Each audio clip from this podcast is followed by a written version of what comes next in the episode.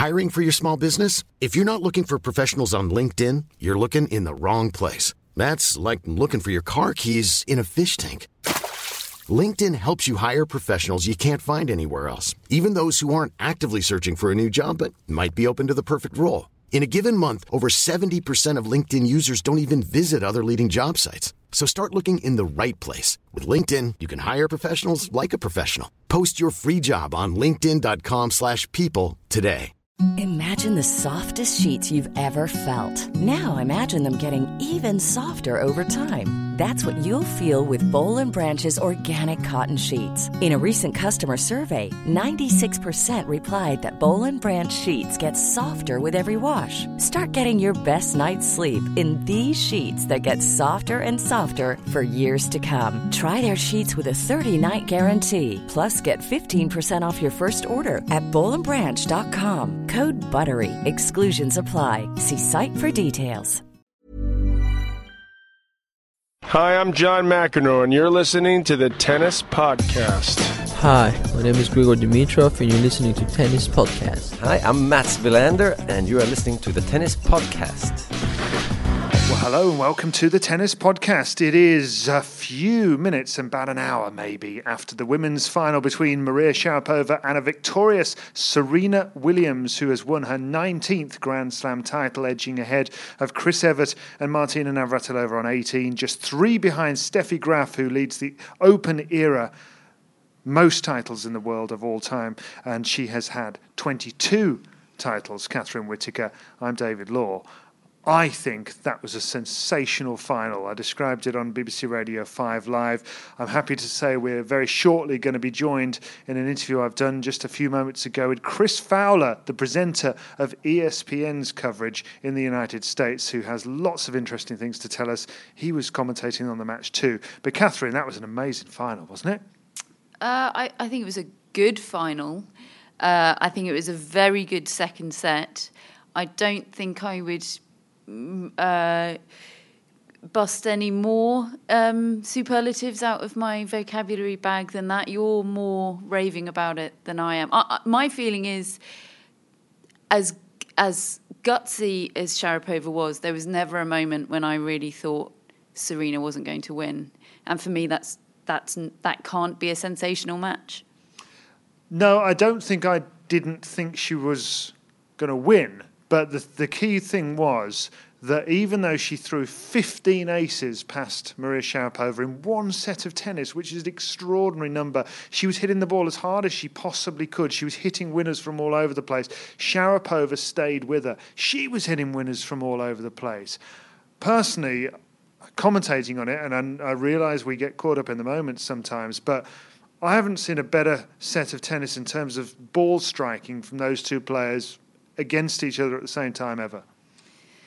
Uh, certainly for a match of those two against one another, I think it ranks up there, because they have had, had some howlers in the past where it's been extremely one-sided. So I wouldn't disagree with you there in terms of their matchups. I, I just think I think there were elements of it that I would describe as superb, superb. As a serving performance from Serena Williams, it was near perfect. And as a display of guts and... Um, ballsiness from Maria Sharapova, I, I also think it was fantastic. But as a whole, as a complete package, I think it was patchy. Yes, there were extraordinary winners and they were going for it, but that made it very patchy tennis. There were also bad errors and it was all or nothing. I think I never quite felt like there was a momentum of feeling like every rally is going to be an incredible rally. No, but most rallies were ending with either a winner or a forced error. Yeah, for a, for a period they were, and then there'd be a well. I've convinced you, haven't I? Y- you haven't convinced me, Dick. I have. That second set was very good, and after the first set, I was I was concerned about how the rest of the match would pan out. So I'm I'm really pleased that it was a good match. I just don't think it was an all-time great match for the reasons I've described. I'm glad you enjoyed it so much, though, David. I had a fantastic time. And if you didn't like it, Catherine Whitaker, that's your problem. Hey, let's speak to Chris Fowler. Yes, it's moments after the women's final, and what a final it was, won by Serena Williams with her fifteenth ace of a second set that lasted for more than an hour and was just thrilling from start to finish. Maria Sharapova gave everything she had, but it just wasn't enough against a player, Serena Williams, who won her nineteenth Grand Slam title and is now just three behind Steffi Graf in the Open era all-time list, and it is really something to behold, to watch Serena Williams go ahead of Chris Evert and Martina Navratilova. Chris Evert, who incidentally has just departed the E S P N commentary box, where I find myself at the moment sitting alongside Chris Fowler, who's been commentating on that match, Chris, and it's it's only a few minutes after the event, but w- what an experience. Yes, and by the way, Chrissy left professing disappointment at being passed by Serena, but I think she was just kidding. She she knew it was going to happen. I think that uh, it was a nice moment for Chrissy and Martina and for Serena to all share together at the U S Open when she reached eighteen. But as champions do, she very quickly began to think about number nineteen, and now she'll begin to think about number twenty and twenty-one and twenty-two. But it was terrific. You're right, David. That second set was so tension-packed. It was a great fight, I think, between two of the greatest fighters we've seen in this sport. It was tense, and yet Serena had, I think, that, that tension-proof weapon. It must be nice to, to step up to the line and smack a serve when the nerves are getting the better of you, when you know that as the point extends, you're missing. And yet she found a way to get to the finish line in that tiebreak. fifteen aces in a single set against a returner as great as Maria, who really was just reduced to guessing at, at the end of the set. Yeah, absolutely. I mean, I commentated on the match for B B C Radio five Live in the U K. You were describing it for the American audience on E S P N, and I'm, I'm just curious to know how the experience compared for you for, from where I was describing the action. That was as high quality a set of tennis I've, as I've seen in a long time, and it was two players that were just stepping up, eyeballing each other, and just going for everything. Absolutely, and it's been, I have to say, a rarity in, in recent Grand Slam finals, especially those involving Serena, because most players will capitulate when the odds are long, when they've been beaten in the first set. Serena now seventeen and oh in Slam finals when she wins the first set. Maria had never won a major final after losing the first set. I don't know if she was aware of that, but she shook it off, and she battled and competed like very few players, maybe no other player in the world would do in that second set, found a way to hold serve six times by, we called it redlining. I mean, she was playing at her limit and and serving as well as she could, and and even finding a way to create the occasional chance in Serena's service games. It was wonderful to watch. And I thought the tiebreak really could go either way, David, because I thought Serena was clearly feeling some nerves. If she didn't win points with quick serves, I thought that, that Sharapova could have won the tiebreak. And then who knows what happens in the third set, whether the nerves begin to creep in even more for Serena. Now, you know Chris Evert well. You've just sat alongside her in the very seat that I'm sitting in at the moment, overlooking the Rod Laver Arena. Wonderful position you have to commentate from as well. How many does Chrissy think that Serena's going to end up with? Has she given any indication to you? She thinks that Serena's got a few more in her, and I think there's two components to it, the hunger and the drive, and the health and the fitness. And I think that Serena clearly is, is fit and healthy for the moment. That's obviously very important at thirty-three, that she stay fit and healthy. She seems to be as hungry as ever. She seems to be driven, and I think this was a very important major for her, because I think in two thousand fourteen, the chance to chase number eighteen freaked her out a little bit. She, in her own words, she got too hyped up, didn't have a good year at the majors, and finally after Wimbledon, she said, listen, I'm going to take a different approach. I'm going to try to calm myself down, be in the moment, not think about the big picture. It worked at the U S Open.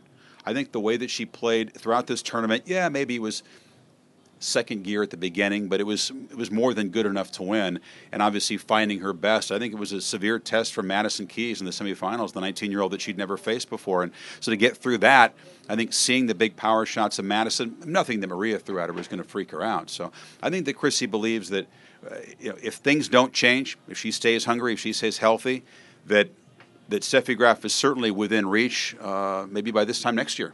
I'm curious to know how you think an American audience views Serena Williams, and and specifically, what difference does Serena Williams make to your coverage? How how important is she? Well, this match began at three thirty a.m. in New York, twelve thirty on the West Coast, so it's in the middle of the night. So we don't attract as large an audience for this tournament typically as we do for other tournaments. Clearly, Serena is a player that will make people stay up late or get up early. I mean, she does move the needle. She's by far the most famous tennis player to American audiences, even more than, than, than Roger Federer. She's a very important figure culturally. I think there are people who, like any dominant athlete, would rather see others share some of the big trophies. But Serena obviously has a massive fan club. She shared, again, after this victory, uh, a small portion of her story, which is certainly very inspiring to, to lots of American girls, and particularly African-American girls, to come from Compton and, and, and defy all odds and, and do what she's done. So I think she's she's the one player, um, I think, on the women's side who can who can really move the needle. And Sharapova is the second most famous women's athlete in the world and second most famous player to our audience. So this was, for us, um, the kind of final that would attract the, the most attention. Do you find that when you go elsewhere, if you get other tournaments, and and do you see a clear peak when they play? Yeah, absolutely. I, I think that there's always a great story, and I love every Grand Slam final, as you do. There's always history to document. There's always a terrific story, whether it's a Bartoli or a Bouchard or, or somebody trying to break through and announce themselves as a Grand Slam champion, or further confirmation of a champion's greatness like we saw tonight. So I think everyone ha- has a unique storyline, but obviously the bigger the name, the, the the bigger the number of non-hardcore tennis fans will be drawn in. I think people in the States are obviously very interested in what Serena does. And I think now, no matter what sport you love, when you're pursuing all-time records, when you're when you're chasing someone like Steffi Graf, I mean, that that's going to be, I think, the dominant storyline for our audience and for women's tennis now going forward. So we've got we've got a nice, great storyline to, to hopefully weave throughout the rest of the year and, and, and next year. And you've got a men's final tomorrow to look forward to. How, how big a deal will that be back in? As you say, I know it's the middle of the night, but do does Andy Roddick, uh, Andy Roddick, well, he'd resonate, wouldn't he? Andy Murray against uh, Novak Djokovic, does that resonate? Are they are they popular? Oh, I think so, yeah. I think I think American tennis fans obviously know their stories very well. They watch both of them win titles. I think that, you know, the the X factor and the challenge for us in presenting it is sort of figuring out, okay, what's different? What's unique about this matchup? What might be present for, for Novak or for Andy that would flip the script? Everybody knows that Novak goes in a favorite. In fact, according to the odds makers, we checked, Novak was actually a bigger favorite in the men's final than Serena was over Maria in the women's final, which surprised wow. me a bit because I think Andy's really in with a chance. Lots of Americans obviously watched his breakthrough at the U S Open, watched his historic win at Wimbledon. So people have seen, in large numbers, his two most famous victories. And Djokovic, obviously, is extremely well-known as well. So I, I think that people are, are used to seeing, you know, these guys do battle. There's the hope for fans and for us that they can push each other and, and bring the best out on each other, and we'll see a long fight that's worthy of a Grand Slam final. I'm right in thinking, on B B C Radio five Live, one of the things we do early on, particularly in the slams, when there's a lot of matches going on, we try to join the latter stages of lots of matches and just bounce around. I'm right in thinking that that's a similar view that E S P N takes, isn't it? We hope to. I think that there are certain players that will dominate our coverage when they're on court. Certainly is Serena, Roger, Rafa, Sharapova to some degree, and then whenever one of the younger American players is on the court, they'll they'll get the lion's share. But, of course, we want to bounce around. We know that viewers are making a big commitment to watch this tournament. As I said before, they're up all night, put on a pot of coffee. They're, they're maybe depriving themselves of sleep before they go to work, or they're calling in sick, or they're missing classes. Whatever they're doing, they're committing. And, and I want to be fully respectful of the commitment that tennis fans make. I think it's a remarkable thing, not just in the States, around the world. I mean, obviously, folks in, in Europe are, are time-shifting their lives to watch matches from down here, and, and we want to respect that, and we want to take them to places on the grounds where the, where the drama is happening and, and make them feel like uh, the, the sleep deprivation is worth it. And we, we, we, we get good feedback that it is for them. You have more of a commitment to tennis now than ever before, don't you, because you have the rights to all the slams? Yeah, we've had the rights to all the slams for quite a while. The, the fun part of two thousand fifteen for us, David, is we get to go first ball to last ball at the U S Open.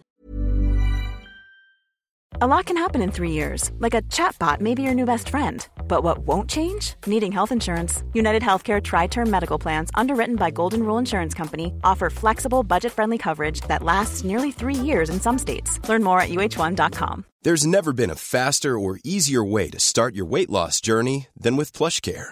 PlushCare accepts most insurance plans and gives you online access to board-certified physicians who can prescribe F D A-approved weight loss medications like Wegovy and Zepbound for those who qualify. Take charge of your health and speak with a board-certified physician about a weight loss plan that's right for you. Get started today at PlushCare.com slash weight loss. That's PlushCare.com slash weight loss. PlushCare.com slash weight loss.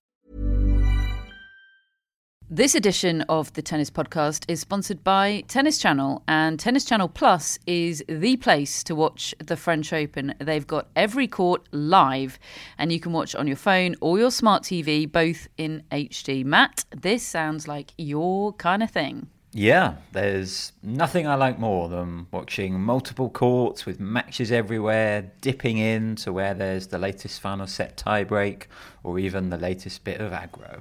And David, don't worry, you can just watch your favourite court, Suzanne Lenglen, all day if you want. But whatever you choose, the French Open promises unforgettable moments and new chapters in tennis history. Do you know, I think in a lot of ways, the French Open is now my favourite slam. It's the strategy of the clay court tennis, the way it challenges players, and particularly now with legends of the game up against a new generation of young players. I cannot wait. Be there when it happens with daily live coverage beginning on Monday, May the twentieth. Subscribe to Tennis Channel Plus to stream daily coverage of Roland Garros. Use promo code tennis pod twenty for twenty percent off your annual subscription. So much like this tournament, we'll be able to start and finish it uh, for, for many decades. I think about forty-five years, C B S had the biggest matches at the U S Open.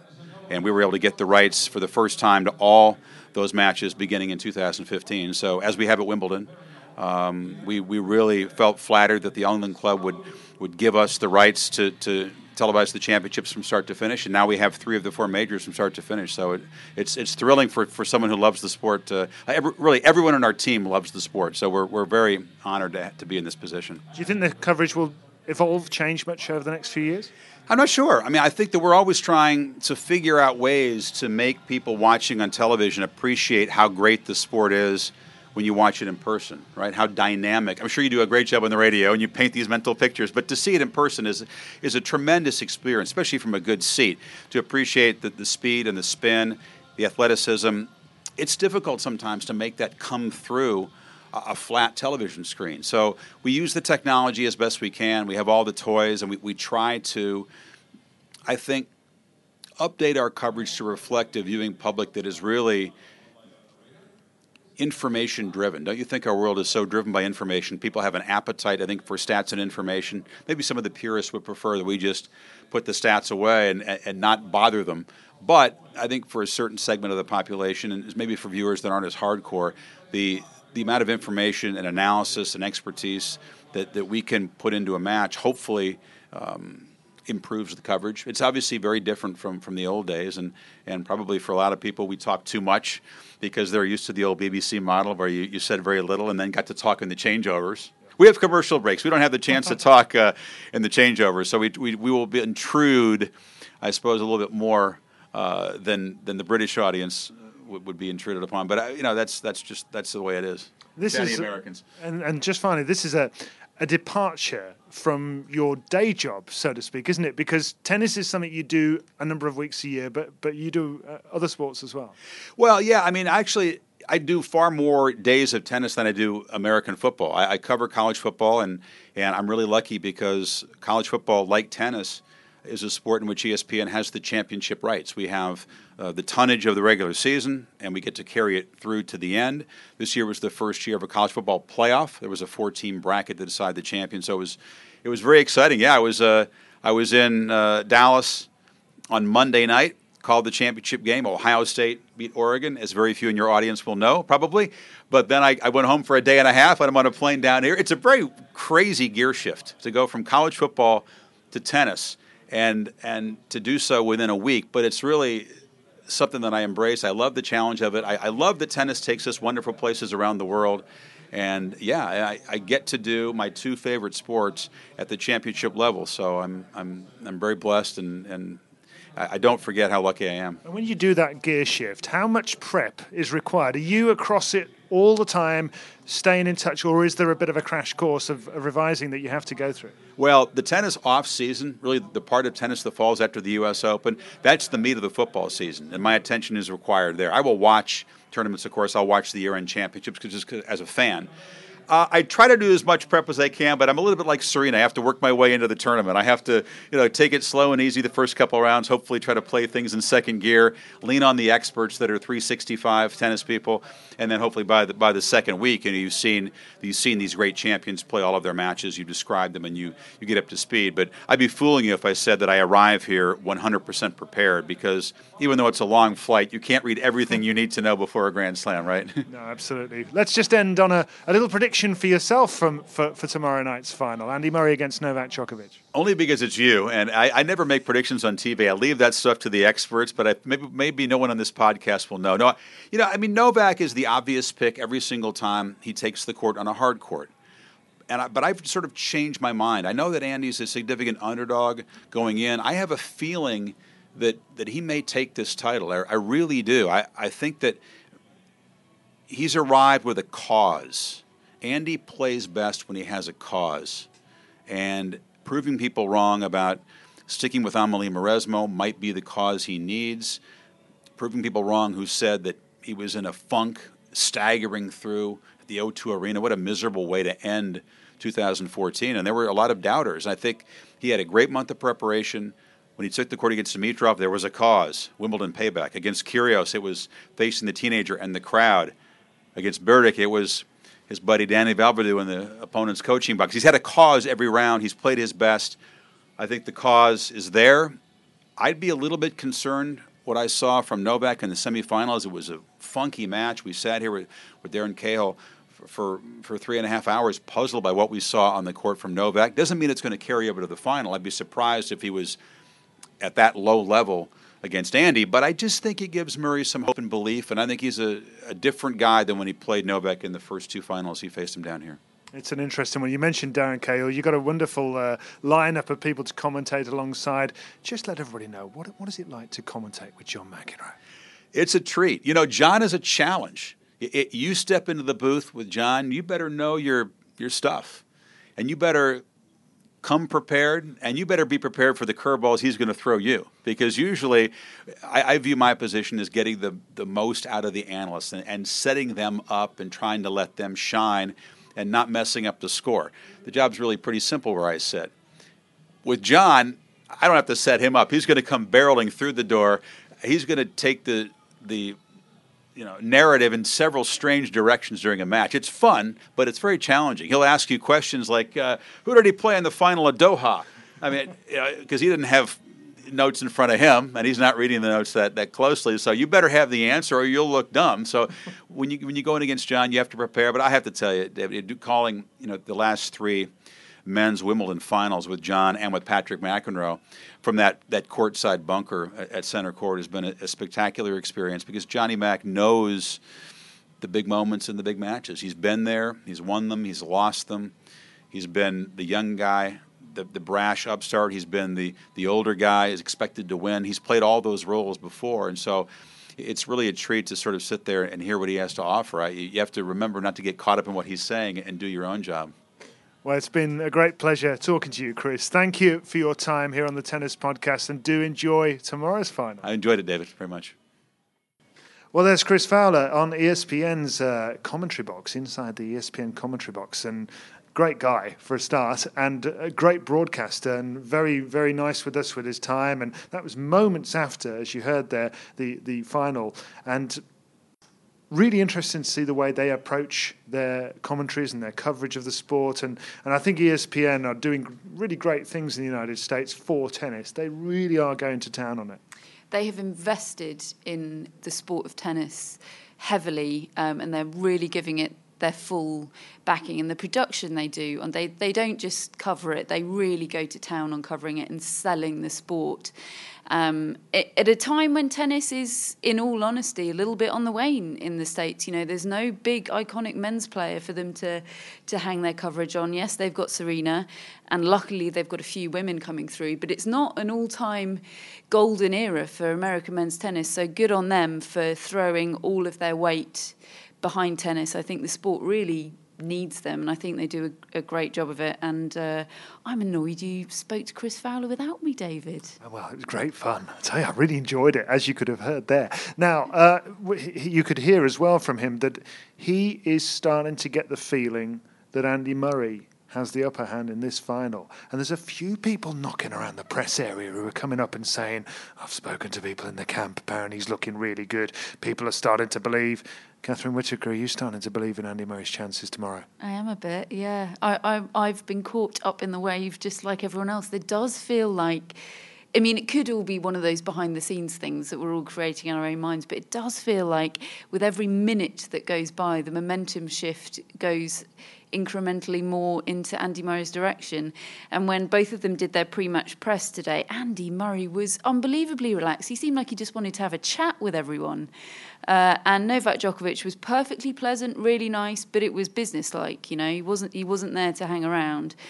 And who's to say that has any impact on how they'll perform on the court yesterday? But in the past, you could probably chart correlation between how relaxed and comfortable Andy Murray seems off the court with how well he plays on the court. So we will see. We will indeed. Uh, I, I did promise, didn't I, that I, I would say who I thought was going to win, having picked Novak Djokovic on the outset. Ah, I don't know, listeners. What do you think? I'm going to go for Andy Murray. There we go. I've picked Andy Murray for the title to break through in his fourth final here. Catherine Whittaker's looking incredulous, but let's not forget that uh, I got Maria Sharapova wrong. I'm glad you touched on that, David. Now we've come around to the subject of predictions. Having said earlier in this podcast that I didn't ever think there was a point that Maria Sharapova was going to win tonight, did you feel the same? Did from sort of from from the first game when she lost her serve, were you thinking, oh crikey, I've got this really wrong? I I, I did think all the way through. Ser- the, the way Serena was playing, it seemed to me that she was just not going to hang around because she wasn't feeling well, and she just got herself in a zone and she went for everything, and she was, for my money, unplayable. I was just so impressed with Sharapova hanging on and still getting some winners of her own, standing up to her, standing up to that barrage and still performing so admirably. Did I think she was going to win the second set? No, I didn't, even as close as she was getting, but she wasn't far away from just edging ahead in that second set and maybe getting getting one on the board, and then you never know because of the ill health potentially of Serena. But look, it didn't happen. As you said, it didn't look like it was going to happen. But the thing is, it would have, for that to have happened, it would have required Serena to drop her level. I didn't feel like, I felt like with that matchup, there's nothing more that Sharapova can do. Yes, she could have served a little bit better. Her ball toss was a bit wayward today, as it sometimes is. But basically, that's pretty much the best she can do against Serena. And she's going out there on a wing and a prayer, hoping that Serena doesn't perform to her best. Now, so I've I've heard a lot of people say, why why is Sven Grunewald sending her out with that game plan? Why is he not saying you need to do something different? Your plan A isn't good enough against Serena.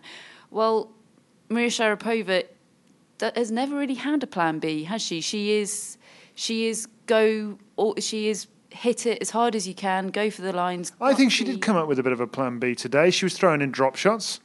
She threw in two drop shots. More than that. Went to the net once or twice as well. Look, I, I think the bottom line is she's just not quite as good a player. It's as simple as that. Well, exactly. I think you're right. But I think maybe I'm playing devil's advocate a little bit here because I actually don't think really that there's, an, there's anything she could have done. However, I'm not sure she'll be sitting there thinking she did try absolutely everything. You know, maybe there's... there's she did. You reckon? I don't think she could have done anything anything more. Yeah, you, you may well be right. You I am well right. Be, oh, right, end of discussion then. Crikey, can't argue with that. I've got to go home, Catherine. It's getting late. We've got the final tomorrow. It's very exciting. It'll be on B B C Radio five Live from eight o'clock in the morning. We'll have live commentary from the first ball at eight thirty a.m. U K time. Do join us for that on B B C Radio five Live. Take your phone with you. Listen to it on the B B C Sport app or on the iPlayer radio app. You could even stick the television on and watch that and sync up the pictures with the radio commentary. Whatever happens. Do enjoy it. We'll speak to you soon.